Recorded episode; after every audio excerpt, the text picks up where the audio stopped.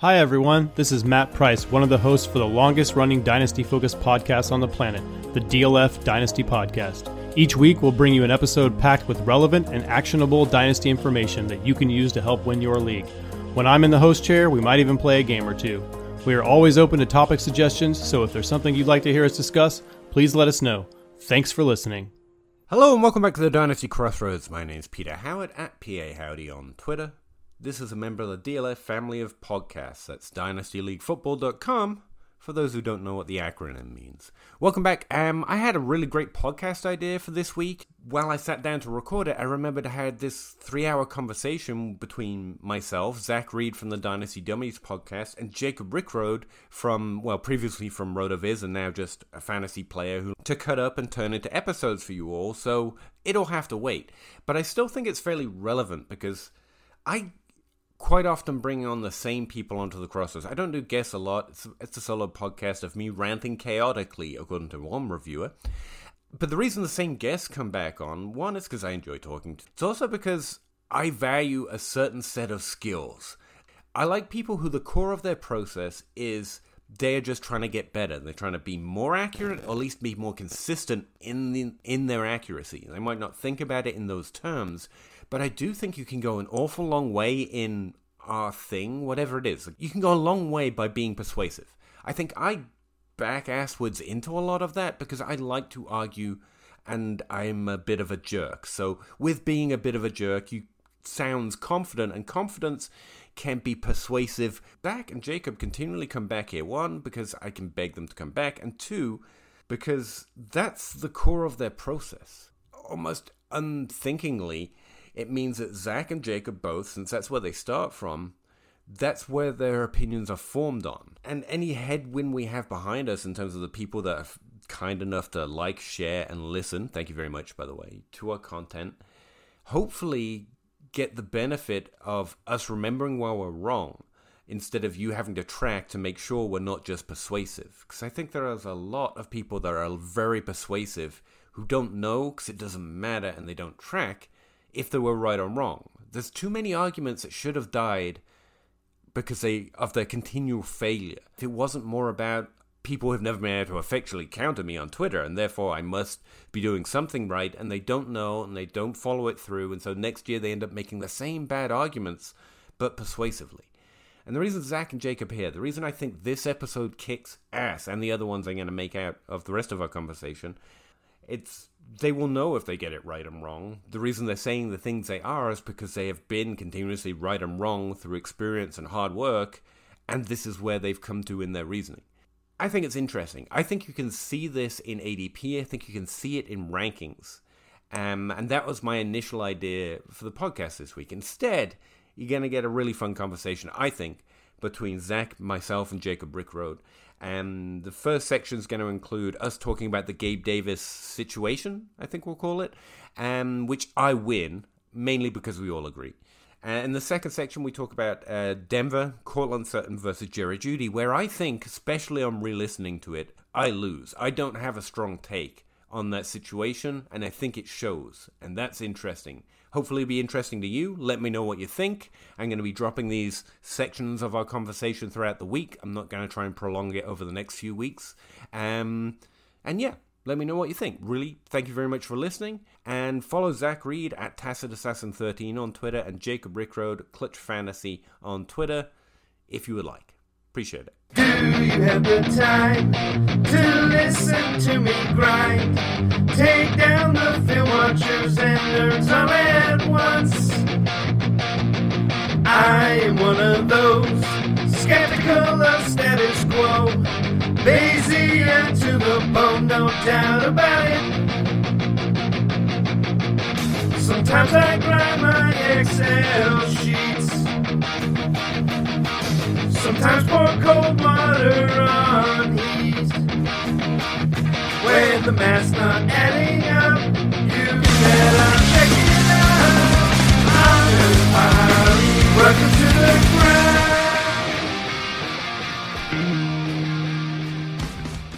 ground. Um, what do we want to talk about today? Anyone got a place we want to start?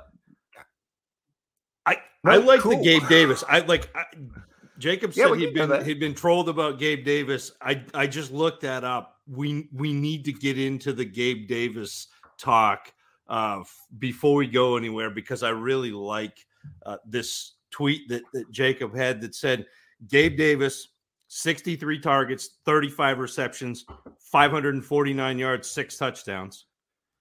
Bryan Edwards, 59 targets, 34 receptions, 571 yards, three touchdowns, and their ADP is 70 spots different. I I I, I, I love it. I want to start there. Obviously, I'm it's a little it- tongue in cheek, but wide Yeah, receiver yeah. 24 seems ridiculous to me. And look, I, I the guy's in a perfect spot. Don't get me wrong, and he's got a great quarterback.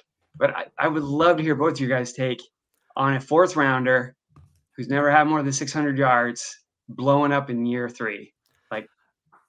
But he's blowing he's blowing up because of a four touchdown island game in the playoffs like that that's literally the reason why he's wide receiver 24 and it's it's not again like you said it's not that he's a bad player it's not that but he got out targeted by everybody on his team last i mean dawson dawson Everybody, Knox. Emmanuel Sanders, um, Beasley, and Dawson Knox. yeah and so he was and technically fifth.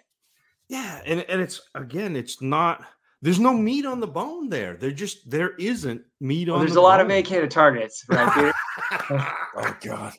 Um, no, it makes sense for me to step in now as a good host, somehow offer the counterpoints to those. And I don't have like I'm in the same place. We should have brought in a pro Gabe Davis guy. I got nothing. Um, I had nothing for a while. I think he's a very good wide receiver too on a team that doesn't need one. Um, I think the argument is that he progressed into a high level role by the end of the season, which is always a freaking argument, especially when you you know use first eight weeks and second eight weeks and all those split take arguments that ha- literally 100% fail rate. Um, I think it's worth noting that there is some signal for a third year player breaking out, especially after a points per game season like he had last year. It's not like he's a terrible bet on a scale of 0 to 10. Um, or that say I just made up. I probably should have come up with an actual legitimate scale. There's a chance, right? Um, like you said, he's in a great spot. He's a decent player on a decent team. Um, outside the top 24, you take your shot. Um, and in best ball, I understand it. I don't think his ADP in best ball necessarily scares me because if you're looking for pure upside, I kind of get it. It's fine, but I don't know. I don't know why Gabe Davis is plucked out the litter. It just seems like a reach to me. And obviously that, like like you said, that four touchdown game is is uh dragging that ADP. So I went and looked up four touchdown games. Do, do you guys realize that Calvin Johnson never had one? Hmm. In fact, Owens, Owens or Randy Moss only had one in their career each. Um, Rice had a couple. He had a five touchdown game. So it's pretty rare. Um, Marvin Jones had one actually. Uh, Larry Fitzgerald never had a four touchdown game. So I don't know. I just I always get weirded out by small samples like that. You know, and we've seen Yeah, we've seen people roll in the playoffs. Yeah, I tweeted I tweeted I'd be more optimistic about Gabe Davis if it weren't for um, Jeff Janis and his big playoff game. And I, I don't have it in front of me, but it was a couple touchdowns, like 150 yards. And then uh, um, oh, uh, Chris Hogan had a 180 yard, two touchdown game with New England too. So It's, obviously it's they're not the same type of player, but they had a big blow up game, right? And Yeah. and never lived up to the hype after that. Well, it's also just it's a type of player that you make you go looking for positive stats on, which makes sense. You want to dig in and understand what he did, but it reminds me of like uh, Keke Coutee or whoever it was, and I like I literally got told he was a historic level wide receiver because no, what was it? It was really intricate. It was no Houston wide receiver drafted outside the third round had ever had that many receptions in his first year. And I was like, read that sentence back to yourself. And he, like, I still remember that response because it, like, I stared open mouthed at it for a while. As a historian or someone that went to study history at some point, like that's a that's too much. That that's abusing that word. um, but I get it, right? Like Buffalo, Josh Allen, Stefon Diggs. Well, that is a good thing. Um, but the tight end was heavily touched. I get how you can talk yourself into it, but I don't understand why we talk ourselves into things. It just You seems know? like a reach to me, especially where he's going around some of the other players. This is underdogs ADP, by the way. I am doing a ton of underdog drafts. I don't know if you guys are playing those. They're a lot of fun. Um, the Best Ball Mania, the Puppy, which are five bucks. Um, I did a few puppies at five dollars ago. I wasn't able to get too many of them. to be honest, I mostly do the three dollar best balls. I'm I'm I'm down here, Jacob. I get. yeah, they're they're fun. But anyways, Allen Robinson is going in the same spot as Gabe Davis. And Peter, ah. I know this is a guy near and dear to your heart. I mean, how many 150 target seasons has he had? Three, four, and now he gets the best quarterback of his career, hands down. Right? I'd much rather bet just... on a return or a repeat than a, a breakout like that for sure. Um, I will say I, I, can implement uh, just segue into here because anyone listening to this who actually is just part of the comment, like if a random stranger who's not a degenerate walks across upon the crossroads one day, one, hello, I'm sorry, I'm sorry, I know you hate it, and I will point out like everyone who's a lot of big names who actually have contacts and actually have people they talk to on teams are saying the team loves Gabe Davis. And I can see why. It's rare you get an above average wide receiver two on your roster. And he did have that great playoff game. He's got upside in individual games. He can do things for them. I understand why. Um, and I've been told off uh, by a couple of them um, for maybe being too a little too negative early on Gabe Davis because the team does love him and they expect his role to grow. And there's a lot of if you like to play the game of guessing the future and reading what the team wants to do, there's a lot of positive news coming out of the Bills and on RotoViz and from the team and from legitimate sources of people that actually get TV time, right? Um, I know Matthew Berry is a big proponent, and he has literally talked to people on the team and says they want his role to grow. So it's not like it's from nothing. It's just I don't play that game. I hear it every year, and I rel- I've, I've never seen it work out. But like Matthew Berry knows more than me about what the team thinks I'm not. I don't know. it, so it's interesting. It's not to just hand wave that stuff away. You may well have heard all of that, and it's legitimate. It's just I like to make up my own decision than be told what to do by the teams who have no incentive to tell me what's going on.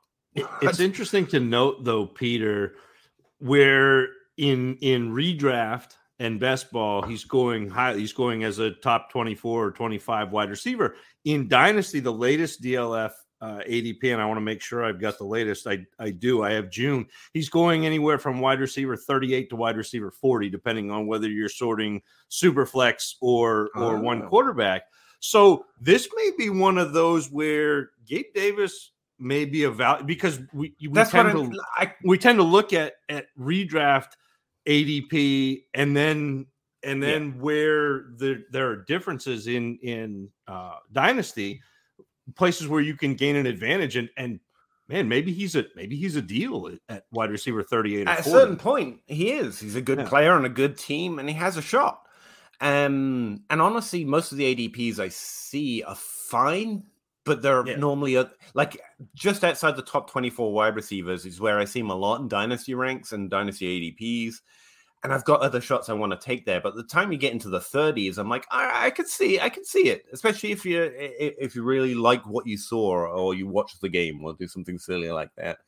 Um, I think that's where yeah. he belongs, 38 to 40 range. I yeah. would be totally fine with him there, honestly. Yeah. But 24, you know, I mean, he's he's really close to Terry McLaurin you know, DK Metcalf. It's just ugly. yeah. Like, I, I, really think top 24 is kind of his upside. Like, no one's expecting him to take over from Diggs, but it's hard to separate your hope for a player based on you love the team, you love the player, and then you're like, he's going to happen. And I know he's going to happen. And then you're not measuring in, well, he's not going to produce top 24 players. You know, that, that's, that's, what the, he's going to be if he breaks out. Peter, that was almost psychology. I heard that. That was almost because we get we get so excited to hope and we want to dream on these guys and and seeing somebody repeat. So seeing Allen Robinson come back into the top 24, that's boring. You've seen it. You know, you you want the next big thing, you want the new guy. You you want Gabe Davis and the, those four touchdowns. And so I think that's that's part of it too. Is man, we like to we like to dream on those guys. So let me ask you. Yeah, and, and those guys aren't sexy, right? Yeah. Allen Robinson's not sexy.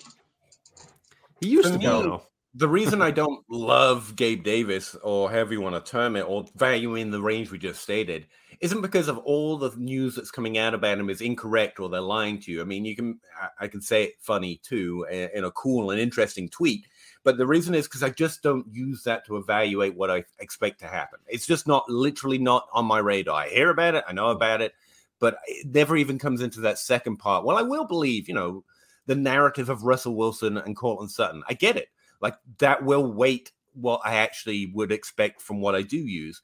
But the narrative of teams like and teams expect, like it just doesn't filter in. So it's not like any of that stuff isn't true, or I'm weighting it differently, I'm reading it differently, or I have some secret information. That's just not the kind of information I use. If it works out, awesome. Um, he's an undrafted free agent, I believe, in a later career year. I literally love those guys. I love it when that happens. So it's not like I'm not rooting for it.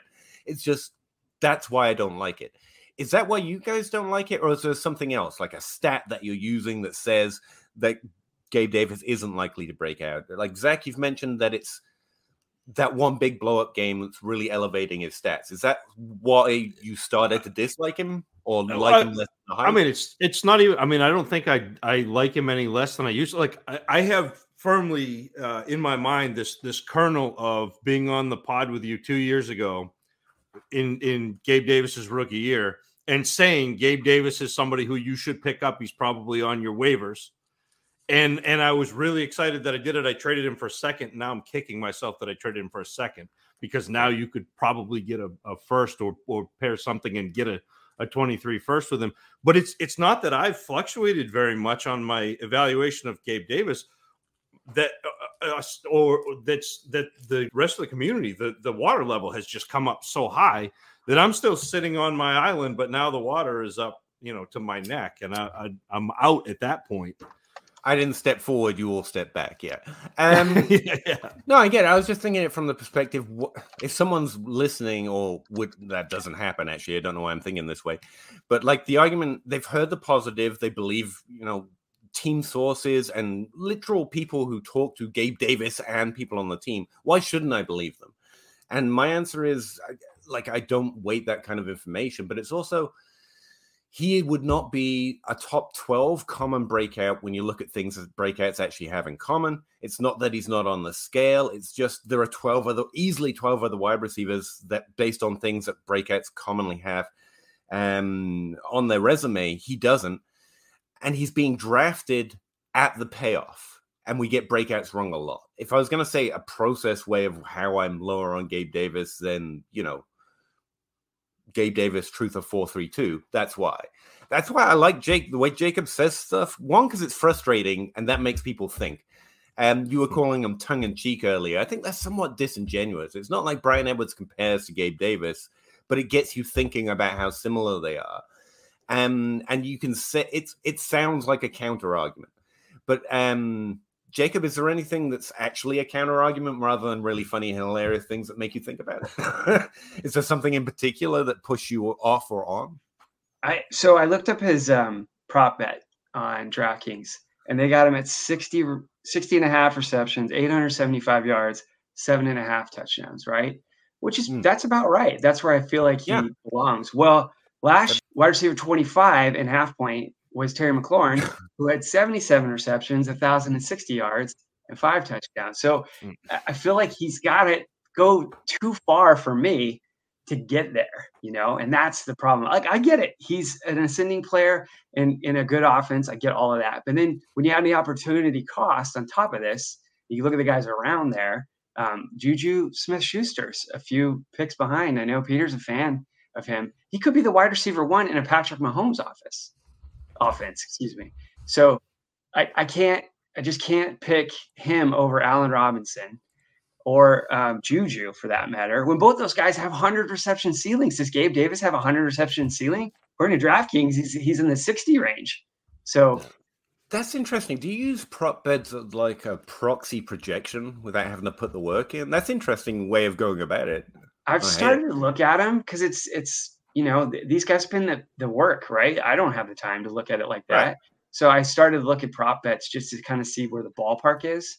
Sometimes I think they're good or bad, but if you're in on Gabe Davis, you should be smashing the over on this, right? I mean, right. 60 receptions, 875 yards. If you buy the whole narrative that they love him and he's the next man up, should be all in. So I, I just, I'm hesitant, and I don't know. I, I'm overweight on Allen Robinson. I Peter, I know you're like this. Like I've done the research. There's 77 receivers going back to 2000 that have three or more top 24 seasons, and they literally own all the top seasons. So 85% of the wide receiver one seasons come from this block of 77 players. So you're talking about 10% of the of the wide receivers drafted over the last 20 years own 85% of the wide receiver one seasons, and they own 75% of the wide receiver two seasons. I always come back to if a guy's done it a couple times, they're really likely to do it again. So I'm still drafting Michael Thomas foolishly, potentially, you know, and I'm still, I'm still drafting DeAndre Hopkins, even though he's missing six games. Can can Hopkins outscore Gabe Davis while missing six games? Maybe he might be able to, right? It's DeAndre Hopkins we're talking about. This this is the the Jarvis Landry argument right here. This is this is where Jarvis happens. That's literally the Jarvis Landry argument. and so Jarvis goes in that he's in that 35 to 40 range too.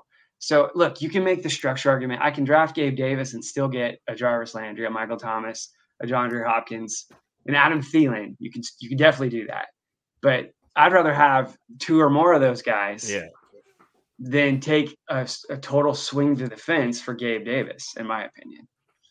And, and I may be wrong. Gabe Davis could take off. Look, I was not into Godwin a few years back when he was the bee's knees. Remember when everybody loved him in like the third, fourth round, and, and it, it worked.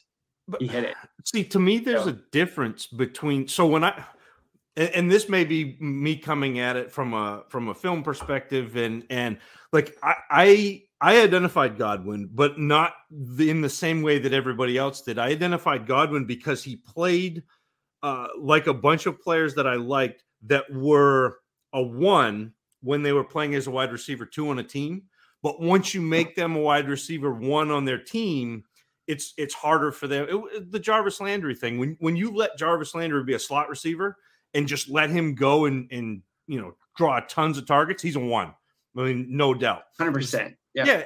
Uh, Ridley, I think, is that way. Calvin Ridley was was great with Julio on the outside, and you just let him drive targets in underneath. It's awesome. Uh, I thought that um, oh in in uh, Denver, like I, I thought um, Jeudy, yeah, Jerry Jeudy was going to be that way. So so there's a there's a type of player that that you can look at and say, okay, they can be a one as a two. Watching Gabe Davis, that's not how he plays. And so it's really hard for me to see him all of a sudden driving 150 and 120 targets underneath Diggs. I just it, I don't see that happening. Maybe maybe I'm wrong. I mean, it's you know three or four four touchdown games, and I have egg on my face, but but I just it's hard for me to see that. I, All right. With, We've been reasonable enough. I just, I'm not wrong. He shouldn't what happened. Like it shouldn't beat his projection this year. I mean, he might. Yeah, we said that. I think I've been reasonable enough to say I'm rooting for him. I hope he does, but I'm not wrong that he shouldn't. He really shouldn't. Like it's, right, well, not, I'm getting, it shouldn't be an expectation. I'm getting dragged. Someone at PNFF quote tweeted my Bryan Edwards, Gabe Davis tweet. So you can go check that out. So it, the analytics community. Com- analytics I mean, he's out the game and he's getting dragged in the way that I'm begging for. Uh, no one will come drag me that way. Gotta tell you. you said the analytics community is dragging. Like that's wild to me. That that's that, eh, because because yeah, it literally it literally is a four, it's a four touchdown game that's buoying everything, and it didn't if even take count. that out of the equation. No one's even talking about this, yeah. right? Yeah, that's wild. Yeah, I, analytics. I mean, but let's let's go back to the Jeudy. analytics community so often. Apparently, when it comes to takes, I'm like, you know how hard I fought Mecole Mecole Hardman truth is from the analytics community for years with that. Anyway, um, sorry, what did you say you wanted to move on to? I want let's let's move to Jeudy because he's the opposite. That's an interesting. Right? So and he's going in the same range. Um, so I love Jeudy because one, he's got the pedigree. I think his quarterbacks were so bad, and this Peter, this is our quarterback you know, lifting wide receivers debate, which will never end. And I'm actually coming around to your your side of the table on it because it does matter. It's mm-hmm. it's the chicken or the egg. It's kind of both, in my opinion. It's, but it's Jerry, probably because it's the one debate I straddle the middle on, and it's like it's it's kind of both. It's guess, yeah, it all has to be in place. But carry on. so so Drew Lock and Teddy Bridgewater were so bad, right, for the last two years. I, I, I don't feel like Jerry Jeudy got a fair shot. And I do think his rookie year was decent. Like he hit 800 yards, right? I mean, he hit some of the numbers that we want to see from a rookie. And then he got hurt last year. And so people are out on him.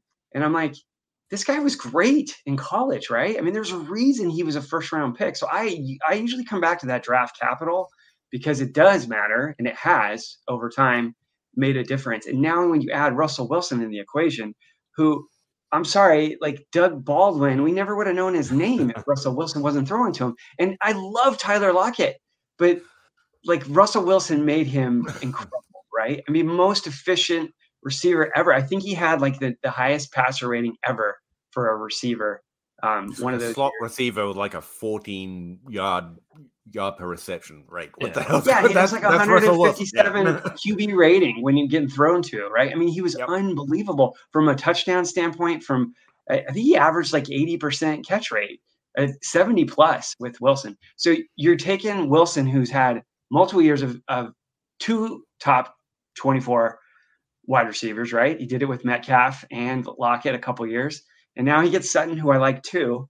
And I think Sutton and Jeudy, that lineup, that offensive lineup, it, it is from top to bottom the best that Russell Wilson's ever had, in my opinion. Um, no, I did podcast just on Denver, like really early in the offseason. So I didn't know how, but I wanted to be in on this situation. Like it's a weird one. This year is basically getting a triple R data set on young talented players with a new quarterback who's actually still young and talented. like we, we don't see it often. This year we're going to see like twice as many as we've ever seen. Um, so and I really, really Drew Lock. I want Drew Lock to start so we can compare, right? You're right. A direct comparison. right. Um, it'll be awesome. But here's why. And when I did that episode, I said I think I wanted to go through Jeudy because I felt like he was probably more of the volume guy and my opinion since reversed. Initially, it was because of bad off-season news, Jerry Jeudy getting in legal trouble, which is a bit weak, but I, I played the dynasty game I want to. Um, but it's since solidified because Courtland Sutton's drafted significantly below Jeudy in both best ball and dynasty right now. And I'd rather bet on the repeat than the breakout. And he's cheaper. So I have no reason not to prefer Courtland Sutton. And so that's why I'm like, yeah, I, I understand the argument for Jeudy, but why not just take Courtland Sutton instead? That's Sut- my own Sutton's objection. Going, he's going four picks ahead of Jeudy in underdog. Huh. So uh-huh. he's right at the end of the wide receiver. Yeah, in underdog he is, in DLF he's not. Jeudy in DLF yeah. is it's wide receiver like 10, 24 and Sutton's 30th. So yeah, he's going like 10 right. or, yeah. 10 or 11 picks after Jeudy. And there's been wide receivers that we think function like Jerry Jeudy who have done it with at least a quarterback play he's had by now. Like he hasn't been able to do it. I get Drew Lock sucks, but I mean, we've seen that happen before. Uh, Jarvis Landry, like you said, managed it for many years with below or average quarterback play. I was saying um, Tannehill was the definition of average, man. He was always like quarterback 16. I mean, right. everybody always said he AJ Brown and and and and even you know Corey Davis had a top 25 season and Jerry Jeudy's just perpetually being really efficient on and not getting not getting there. I'm like, and no, I mean, Courtland Sutton managed it, and he's had the same or worse quarterback play in some instances. Well, no, because he did it. So, he did it with um elite oh, Joe Flacco. guy. He oh yeah, with, Joe Flacco. Eight, yeah, eight right. games of elite yeah. Joe Flacco. Uh, his, his so, rookie year. He, he was wide really receiver 19 in 2019. Yeah, so he's just he's, just he's hit right. yeah. yeah. Exactly. I'd rather bet on the guy who's done it before. It's similar. And it, it really was though. Like it, if you look at that 2019 season, if you look at the eight games with Joe Flacco, Courtland Sutton averaged 75 yards a game with Flacco. And then the rest of the season was eh, it was okay. Because again, it's that you got to be at least Joe Flacco. I will admit that elite, elite Joe Flacco. Come on. And you know when you really get into the top five, because I often said, yeah, we never see elite wide receivers with bad quarterbacks. But the more I actually do the honest work and go and look, yeah, you can kind of see how the top five wide receivers every year, they kind of do have great quarterbacks, like a well above average. But top 12, you get at least three every year who's got a Tannehill or a Flacco or an Andy Dalton. That's true. So, so where are you at with Tua? With Okay, I think uh, that maniacal laugh from Zac as the trap springs around PA Howdy is a really great place to leave this episode, um, or this part of this episode. Yeah, I thought that was really interesting. I really don't have a good take on Denver this year in terms of the receiving options, and it might be something. It, well, it's why I don't haven't added a lot of Sutton or Jeudy to my rosters. I don't feel strongly enough for it to go out and trade for it effectively. Um, and that really struck me. And I'm getting out of here before I decide I have to re record that introduction again because it's still way too long. And uh, I still think I can do it better, but we gotta go. And see you in the next episode. Thanks very much. Goodbye. Yeah. Chicken or crow, chicken or crow, crossing the road, go. Clicking a poll, Twitter is gold, player unfold, so. Jake on the table and Nate on the place, no. Pete enumerates the plays, they're analytical. Picking my nose, don't really know if I like that. Picking their brains, got different lanes, but I like that. Picking these guys, all of these times, all of these nice stats. Picking apart, the film is an art, always a fight back and forth. There is no order, they disorder more and more because the players ain't no older. They some hoarders or some mortars, dropping bombs without no borders. They got that I, I like mortar, peak grinding numbers like molars. I don't know anymore, I am at a crossroads. Chicken or crow, chicken or crow, crossing the road, go. Clicking a poll, Twitter is gold, player unfold, so. Jake on the table and Nate on the place, though. Pete enumerates the plays, they're analytical. Chicken or crow, chicken or crow, crossing the road, go. Clicking a poll, Twitter is gold, player unfold, so. Jake on the table and Nate on the place, though. Pete enumerates the plays, they're analytical.